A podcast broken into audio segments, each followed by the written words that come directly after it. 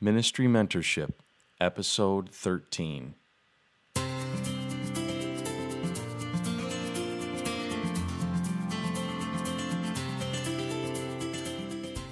Hello, and welcome to this episode of Ministry Mentorship. This is Jacob Tapia, and you're listening to a podcast dedicated to connecting apostolic leaders with young ministers for the purpose of helping them develop in their ministries. In this episode, we're going to be talking with church planter Court Chavis. Brother Chavis is a well known evangelist, singer, musician, worship leader, and preacher. And I know you're going to be blessed as you hear the story of his journey into ministry and also his passion to help young people connect with their calling and apostolic leaders. Let's join the conversation now. Uh, we're here today with Brother Court Chavis, and he and his wife Amanda have been married for 13 years. They have three children, and he's currently starting a church in Atlanta area, Loganville. And so we're we're just honored to have you today. Thank you for joining us. Now, tell us what is your story? You know, raised in a pastor's home. Um, when I was very young, my father went to help my grandfather, my mom's dad. I went to help my grandfather at a church in Spring Lake, North Carolina. I was probably two or three years old, and then he became the pastor of that church. So at a very young age, you know, I was involved in in church stuff and church ministry. When I was 14 years old, I began to lead worship in my in our youth services, and then our the, the man who led the worship at our church on a normal basis, he moved for uh, job reasons, and so I started leading worship in the main service around 15. And by the age of 16, I was, you know, the full time music director uh, there at the church. I was, you know, the the choir director. I led all the worship, and so I started in ministry at a very very young age. Um, when I was, you know, in my late teens, just like many many young men, you know, go through, you know, just a stage of rebellious and just, uh, you know, craziness. And I went through that, and then when I came out of out of that, you know, I really gave my life to the Lord and really consecrated myself to the Lord, and uh, got married, and I started evangelizing um, when I was uh, just a, just around the age of 26. I began to evangelize full time, and I just ended that, you know, part of my life by you know starting a church in the Atlanta area, and um, so I, I did a full time evangelist thing for for quite a while. Really enjoyed it, and God um, has really uh, shown Himself strong in my ministry, and and uh, I love ministry. I love you know preaching to young people, teaching. I love doing music. You know, choir clinics, music conferences. It's a passion, and God's called me to do it, and gifted me to do it. Now, I've heard you talk about that initial calling or that initial feeling that you had for ministry, and then how uh, there was a time of, of growth. How did that that transition time from when you first felt the call to preach or the call to be in ministry, however you describe that, and then when you actually went full time or went talk about that transitional time. Well, God called me to preach at a very young age. I was nine years old praying in the altar in my home church, and I felt like God had called me. And so I, I prayed. I, it was, it's kind of humorous. I prayed. I said, Lord, if you want me to be a preacher, you know, let somebody confirm it to me. You know, let somebody talk to me. Just a nine year old kid. And a man in our church came and knelt down beside me, began to pray with me, and he he said, "Court, God has called you to preach, and you are going to, you know, affect thousands." And so after he was done praying and got up, uh, you know, just as serious as a heart attack, I prayed, Lord, if this is true, could you send someone else? You know, and I it just kind of uh, I, I, don't know if I didn't really want to receive it or I just had this image in my head of, you know, that I, I didn't really want to do what my dad did. You know, I just kind of had that feeling, and uh, and he did. You know, just a few minutes later, another gentleman came and prayed for me and said almost the exact same words. So at a very young age, I knew that I was called to ministry, and I ran from it a lot in my teenage years. And but when I got married, and I had really give my whole life to God, just really consecrated and committed my whole life to God. I felt the call to evangelize, and it was it started off very small and just in my spirit. I told my wife, we prayed, we fasted about it. I told my father, my pastor, and he said, you know, let's pray about it. And then one Sunday in the service, uh, Johnny Garrison was preaching at our church, prophet of God, and he, um, while he was preaching, God spoke to me, "Go." And Brother Garrison stopped preaching, came over to me in a Sunday morning in front of the whole church, and said, "I heard what God said to you. Um, he told you to go, and I heard it. It was a, just a strong confirmation from the Lord, and He laid hands on me and prayed for me, of course, and the Holy Ghost was there, and it was just an amazing time in my life. Um, you know, kind of one of those moments that just defines you as a person. Well, you know, my father, my pastor, um, he didn't feel like it was time. And so for six years, you know, I sat in his church, and I'll be honest with you, I had bitter times, had times of not understanding what was going on. But he was, you know, he's my pastor, so I was submitted to his his authority. But when the time came to evangelize, and it, and he felt it, he sent me, and he, he made you know phone calls for me and sent emails to his friends. And when I began to evangelize, I've never looked back. I never, I've never wanted for a service or you know di- didn't know what God was doing. I was always busy, and God uh, really took my ministry to a very high level in uh, reaching young people, preaching the gospel. Many have received the Holy Ghost under me and my family's ministry, and um, really, I, I really attribute it to the six years where I was obedient. That God honored that time. God honored that uh, that young man who was ready to go, just ripping and roaring, ready to go. He honored that time in my life when I honored my father and was able to just sit and submit. That and you you talked about how that may have even caused bitterness. That is a very difficult time that I call it sometimes the mountaintop experience where you see what God wants. You see the peaks, the things that are going to happen, evangelizing or pastoring right. or whatever, but then you look sideways and there may be who knows how long between that. Right. But the key, I think, a lot of times you talked about this is even if you are dealing with bitterness or dealing with that struggle inside of you, that's normal. Right. But you have to stay submitted. One of the greatest moments in the Bible for me is when Hannah, the Bible says that Hannah was barren because God had, you know, God had caused her to be barren. And um, it was just a time in her life when there was just a, a barren place. The Bible says that she went to the house of the Lord and is very emphatic as it says that Hannah was bitter in her spirit and she prayed. So it just lets me know that, you know, it's okay to be bitter as long as you're praying. You know, it's you know, we, we preach against bitterness and I know that bitterness of spirit is definitely something that the devil will use to get get in your heart, your mind, and derail you, deter you. But sometimes as a human being, you're just bitter. Things don't don't go like you want them to go. But Hannah taught us a great lesson that even in bitterness, keep praying, keep seeking God, because sometimes a bitter prayer will reap a great miracle. If you just, hey God, I'm bitter, I'm not happy, I'm not satisfied where I am, but that doesn't mean that I'm going to close my mouth and not talk to you and pray. And in the six years that I was set under my father's ministry and knew that I'd called, and like you said, seeing the panorama view of what God was going to do in my life, but still being in that one spot, um, I can truly say that even though I did have times of bitterness, I never stopped praying. I never stopped seeking God. And I think that is the key. That is the key to it right there. Be bitter, but pray. Absolutely. Now, you talked a little bit about worship and, and leading worship. Let's let's talk a little bit about that. Uh, why is that such an important part of our life? And what kind of advice can you give us on keeping worship at the forefront of our lives? You know, worship for me um, is has been it's such a huge part of my life.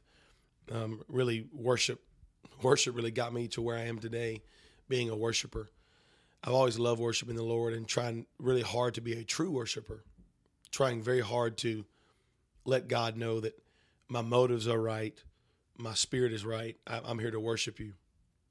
And worship in my everyday life has been for me a, a mandatory deal in my life to to worship God every day and really to worship God without a microphone because a lot of people are good at worshiping God when they're on the stage have the microphone you know it's easy for them to worship in that setting.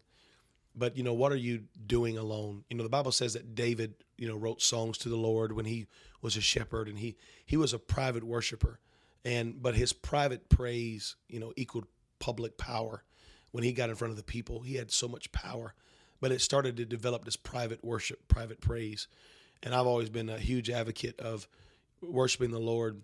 And when I first got married, and I was really in the, in early time of my life, I just come really started getting back with the Lord and come off that crazy rebellious stage in my life. And um, I remember one day driving down the road listening to some music that was not Christian. And I remember the Lord speaking to me and telling me that He was jealous of that. And uh, it, it, really floored me. And so, um, probably now for the last, I would say, 12 years of my life, I've had a covenant with God that I will not listen to worldly music. It's a covenant that I made with God, personal conviction, and a covenant. I do not listen to worldly music. I will not listen to worldly music. It's not a part of my daily diet. Uh, I listen to gospel music, Christian music, songs that uplift the Lord, and I'm even I'm even very uh, particular about the Christian music that I listen to. Make sure that the doctrine is right in the song. Make sure that um, that the spirit is right in the song, because worship is a huge part of our everyday life, and we are worshiping sometimes even when we don't know we're worshiping. You know, you can worship, you know, and just be totally oblivious to the fact that you're worshiping. So guard yourself, guard your mind, guard what you listen to, guard what you watch, and guard your time of worship with the Lord. You know, you've you've preached pretty passionately about maintaining our apostolic identity as young people in, in the culture and the world that we live in. Talk a little bit about that and and your passion for seeing young people stay true to their apostolic core beliefs. Yes, uh, it's something I'm very passionate about. I have witnessed many of my friends um, step back from what they believe and what they've been taught their whole life, and I'm not I'm not saying that you know there's not questions and and you know it's it's fine to have questions. It's fine to question. But you know, when you do have questions, you need to go to authority in your life and ask those questions. Don't go to your buddies or your friends or your pals because you're not going to get straight answers there. You're going to get answers that tickle your ear and you know make you feel like you're right in your belief system. Um, and so, I personally went through that time in my life when I had questions about our doctrine, our belief system. Is it right? Is it true? Is it you know are we on the right path here? And I, you know, I went to my grandfather who is a you know who was a I lost him three years ago, but he was a mighty man in the Word of God. I trusted his words, and um, he helped me a lot. And I myself became a student of the Word of God, an advocate for the Word of God, and found those answers for myself. I didn't take it for granted that my father believed it or my grandfather believed it. And as young people, you know, we have to make up our mind now what we believe. You you can't wait till you're 30 and say, okay, I'm going to really get solid in what I believe. It's too late then. It's too late. You know, 14, 15, 13, you know, 16, 17. Dig in the word. Dig, dig. Find out what you believe. Read books by David Bernard. Read books by David Norris. You know, read books by Raymond Woodward. Read these books that these men have written and put out for us to read and and learn it, envelop yourself in it. You know, be a Bible quizzer. Get on your Bible quiz team uh, study the word, get it in your heart, memorize it. Because, you know, if you're 18 years old and you're just about to get out of high school and go into college, you're about to meet some very smart people. They're very smart, they're professors, and they believe that the world started with a big bang. They believe you came from an ape, and they're going to be able to prove that to you in such you know unbelievable ways with such high intelligence level and if you're not solid in what you believe you will be you know confused and so I preach it strong. I preach it. I preach it hard, and I'm not ashamed to, because I believe that at the end of the day, like David said, "Your word have I hid in my heart that I might not sin against thee." And the best, the very best, and the very first line of defense against sin in your life is always going to be the word of God. And so, keep true to it. Buy the truth. Sell it not. You know the Bible said, "For I have no greater pleasure than to know that my children walk in the truth. And so, if you're a young man listening right now, a young lady listening right now, and you have questions in your heart and mind, I, I admonish you go find an elder and say, Elder, help me, study with me, pray with me, get in your word for yourself. You know, go home, lock yourself in your room, and just read until you see it for yourself. Get your own revelation, and then no one can steal it from you let's talk for a minute about what how we should respond when we see someone that maybe is in a prominent place of authority or maybe that we see that is not adhering to the apostolic doctrines. You've talked a little bit about finding an elder, getting it for yourself. Is there anything else that we can do and keep in mind when we see people falling away from the truth or walking away from what they believe? Yes. Really, one of the one of the hardest lessons that you're going to learn as a young minister is that men who you esteem high, you're going to find out that they're just human, that they're just men, and they're not superhumans and they're not Superman, but they're just men who can be confused, who can be wrong, and you and that's going to be hard to find out. Um, I know that in the life of David in the in the scriptures, I know it was hard for David to just, you know, get his mind around the fact that Saul was just a man, and even though he was his king and he loved him, even loved him unto death, uh, he, but he was. He, he that was a hard time in his life, in his ministry, and it's been a hard time for me in my life seeing men that I love and men that I esteem highly who preach messages that changed my life, preach my youth camp, you know, preach messages that put me in the floor to see those men make mistakes, fall away from the truth, give up on it. But when you have it for yourself and it's yours, and it's no one's else, then no one else can take it from you. That's why I preach so hard. Find it for yourself, know it for yourself, because people are going to fall away. You're going to have elders, you're going to have men who you love and respect and, and, and just, you know, even almost, you know, desire to be in their positions and all of a sudden they just fall from grace or just fall from the truth or make a moral mistake. You know, that's hard moments in a young minister's life when you see that happen. And even now, I mean, I'm 34, have a family, and I'm well established as a minister. But in the last six months, I've had to fall on my knees and say, God, why are these men falling away so easily like flies? And but I'm I'm sure in what I believe. And so even though it is tough, even though it's it's a hard pill to swallow, I'm not going anywhere. I'm not going to give up on it just because my friends give up on it. I'm not going to walk away from it just because my friends walk away from it or men that I, you know, admire walk away from it. If you have it in your heart and it's yours, then you realize that they're just men. They are. They make mistakes. They can be wrong. They're confused just like anybody else. And the quicker you realize that as a young minister, the better it's going to be for you. I'm not saying to disrespect or anything like that. What I'm saying is just realize that God has entrusted men to carry this gospel. And at the end of the day, that's all they are is men. They're just men, just like you and me. Who are some of the people that have made the greatest impact in your life? Well, to uh, to just start kind of close, you know, my father. Um, you know, my father was a sharecropper's son. You know, he he worked in the tobacco fields his whole life. He come from nothing. My dad came from nothing. You know, uh, you know, abject poverty would be a small word to speak about his upbringing. But he has made himself into such an amazing man, and he's he's my hero. To see where he came from to where he is today, uh, Jeff Chavis is an amazing person, and he's taught me so much and also my grandfather. My grandfather won my father to the Lord. Uh, my mom's dad, he won my father. My father was just a teenager, you know, rocker, you know, long-haired hippie, and my grandfather found him and won him to the Lord. And my grandfather was my best friend growing up. He was my buddy, my pal. He was the best man in my wedding, and we were very close. And he was a rock to me. He just he was a student of the word and he, he was always just a, a rock in my life.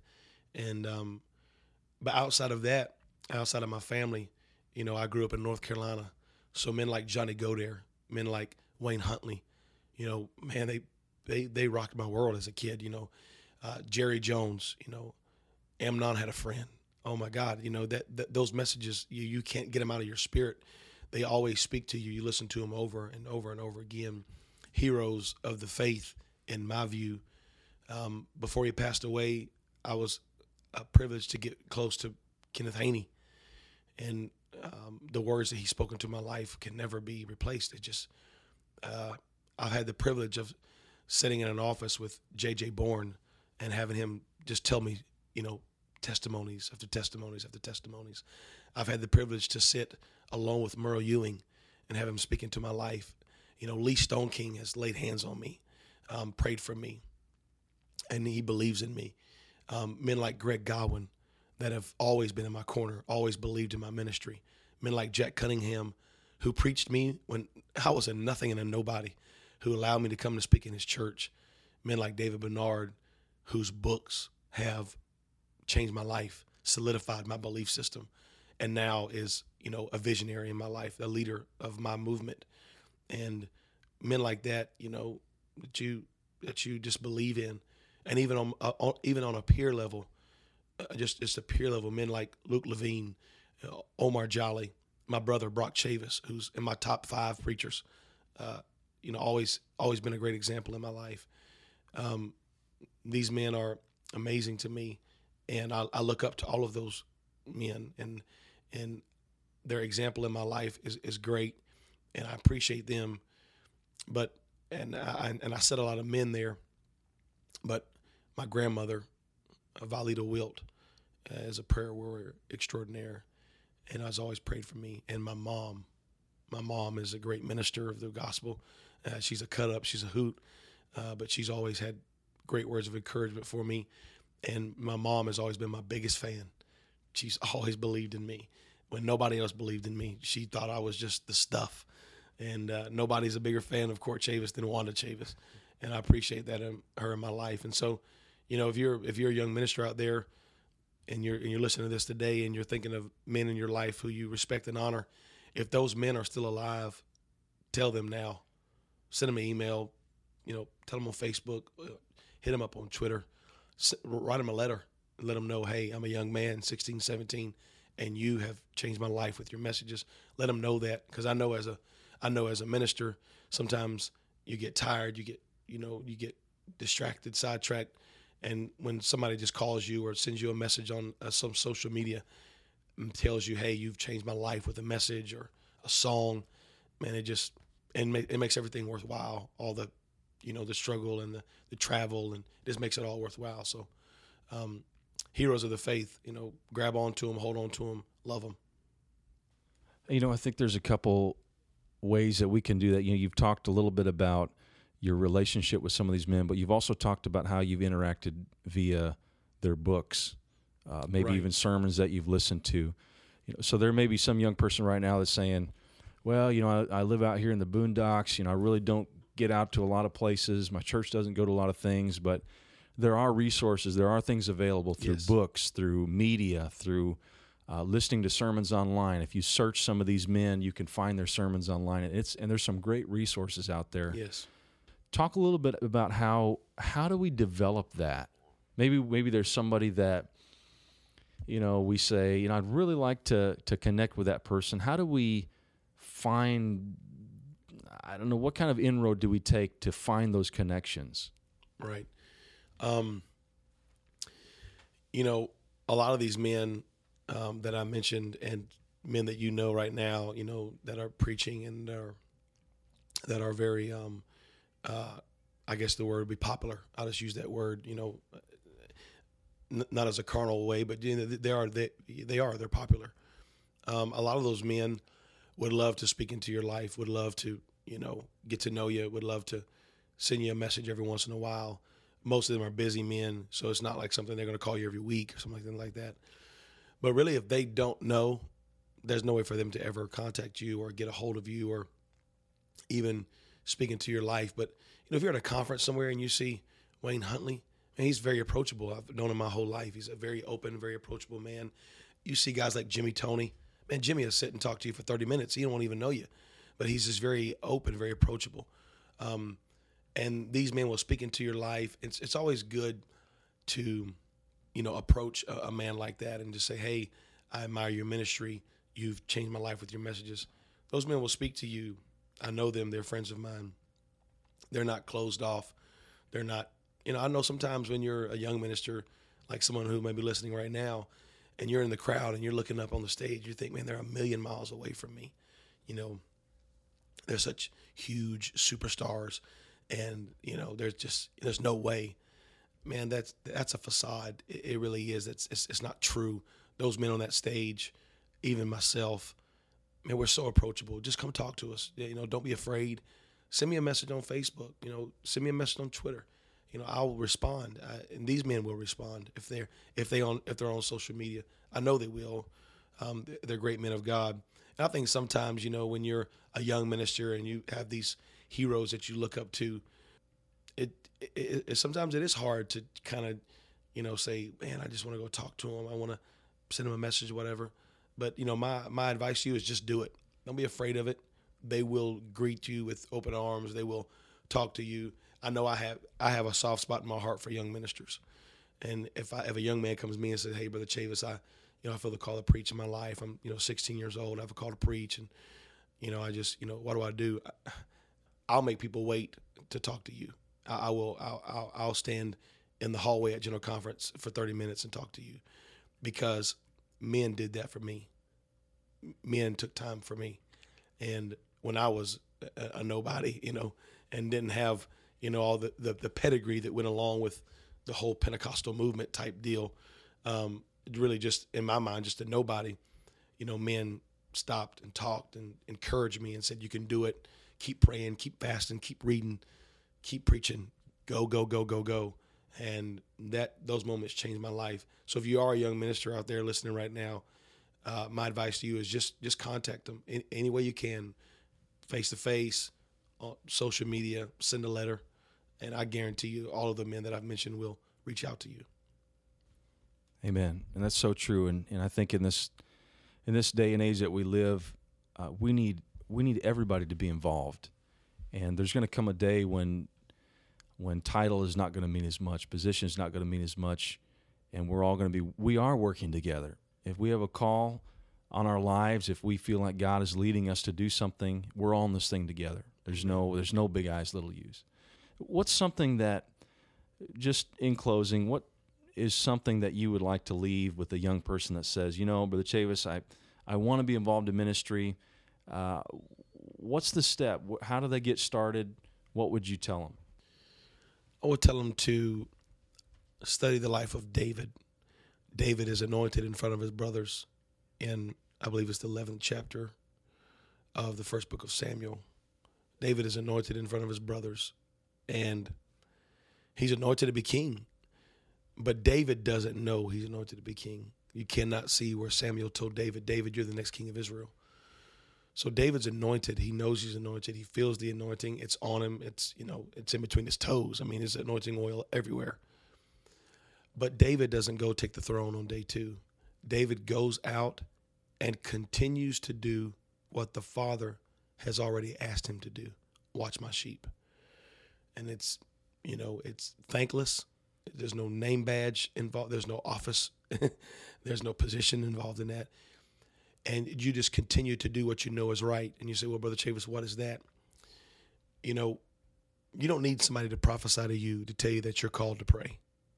You don't need me to lay hands on you and say, I feel in the Holy Ghost, you're called to read your Bible. Th- those are things that you already know to do pray, study the word, fast, and evangelize. Those four things right there are going to propel you into ministry. Because even though you think nobody's watching, even though you think, hey, I'm out here alone with the sheep and nobody even cares about what I'm doing right now, God takes good notes. And all of David's private battles, you know, he fought the lion when he watched the sheep, he fought the bear when he watched the sheep. And it was the lion and the bear that gave him confidence to fight Goliath. He told Saul, You know, I killed a lion, I killed a bear, and the same God that delivered me from the paw of the bear, the mouth of the lion, is going to deliver me from this Philistine. It was a testimony of what he did when nobody was watching. But the truth is, if you follow that scripture in that chapter of David's anointing, when Saul was vexed with the devil, the Bible says that they said, You know, let us find a man who can play for you. And when he plays, the spirits will flee. And Saul said, You know, is there such a man in Israel? And the Bible says that one of Saul's servants, the Bible doesn't even give this man a name. One of Saul's servants says this He says, I have seen a man. He is a son of Jesse. He is a mighty man of valor. He is of good reputation. He is skilled in the instruments. And it just leads me to believe that you never know who's watching you. Young man, young lady, young minister. God takes good notes. And you, you you you don't know who's watching your dedication and your consecration. But in the in the life of David, when David thought he was all by himself out there alone, it wasn't true. A servant of the king was watching him the whole time. And young man, young lady, you know, right now, God's watching you. He's watching your what you do in the morning when you get up. Are you praying? Are you seeking him? He's watching you every day. Do you spend more time on Facebook and Twitter than you do in the Word? Do you do you spend more time with your buddies and your friends playing games than you do seeking the face of God? Where's your time at? Where's your efforts at? You may not have a badge right now. You may not have a pulpit ministry right now, but are you praying? You know, if God can't trust you with 10 minutes a day, you think He's going to trust you in the pulpit? If God can't trust you to teach a Bible study, you think He's going to let you preach to no conference? You know, and think about those things. Be aware of those things. God, I want to be used by you, but it's not. It's more than that. I want to be have a relationship with you. And so that's my advice to every young man, every young lady right now listening to this ministry uh, moment, uh, this mentorship moment. You need to develop a private relationship with God. And when you do that and you get that settled, God will use you to do exploits. I believe that. Amen. In closing, I wonder if you just take a minute and just say a prayer over that young person that's listening to this right now. That's uh, that is feeling that tug in their life, that that pull of the Spirit, and they're just saying, "God, you know, I want to be used by you." Uh, would you just pray over them right now? Lord, we come before you right now, knowing that you are a prayer answering God, knowing that you can do exceedingly abundantly above all we ask or even think. I thank you, Lord, that you hear the prayers of righteous men. And I pray right now, Lord, for every young person that's listening to this uh, this episode right now, God. I pray for every young man, every young lady that has desires in their hearts that are feeling the, feeling your call, feeling your your leading and your pressing towards ministry. I pray that you would give them wisdom. I pray you would give them knowledge. God, I pray more than anything that you would give them courage, courage to be who you've called them to be, courage to stand out in the crowd, courage to stand up for what they believe in, to not be ashamed of this gospel and this truth and this doctrine. I pray that you would give them gifts, God, and abilities that will help them build your kingdom. I pray right now in the name of Jesus and then by the power of the Holy Ghost that you would use them for the building of your kingdom, God. Take them, God, mold them and shape them. Protect their minds. Cause your face to shine down upon them. Give them favor with God and man. Protect them and prosper them. In Jesus' name I pray. Amen. Amen. Brother Chavis, thank you so much for joining us today. And we, we just pray that God will bless your ministry and your efforts in Atlanta. Thank you. Is there any, any way that um, our young people could get in touch with you via website or email? Yes, of course. You know, my name Cortt Chavis, C O R T T C H A V I S. That's at Twitter. That's at Facebook, um, Instagram. It's uh, cortchavis.com. My um, church website is truth chapel.com, truthchapel.com. We're in Loganville, Georgia. And uh, you can contact me any of those ways. Cortt Chavis at Gmail. Pretty much, if you know, if you can spell my name, then you can find me just about anywhere. Just type it in, and uh, and I, you know I respond to emails very well. I, re- I respond to Facebook posts and Twitter posts and stuff like that. And um, I love to speak into anybody's life that would allow me to encourage you, uh, pray for you. Um, I, I, love that. I'm passionate about that, and uh, I believe in every one of you. I, I believe that God is going to use you. There's a great revival coming to this country, and God needs young men and young ladies that are going to stand up and stand out to use for that moment. You've been listening to a ministry mentorship podcast with Jacob Tapia. Find out more about this resource by going to ministrymentorship.com, where you will find more interviews, inspirational quotes, and other resources to help you develop your ministry. You can also leave us a comment, subscribe to our newsletter, make a donation, or connect on Facebook and Twitter. Thanks for listening.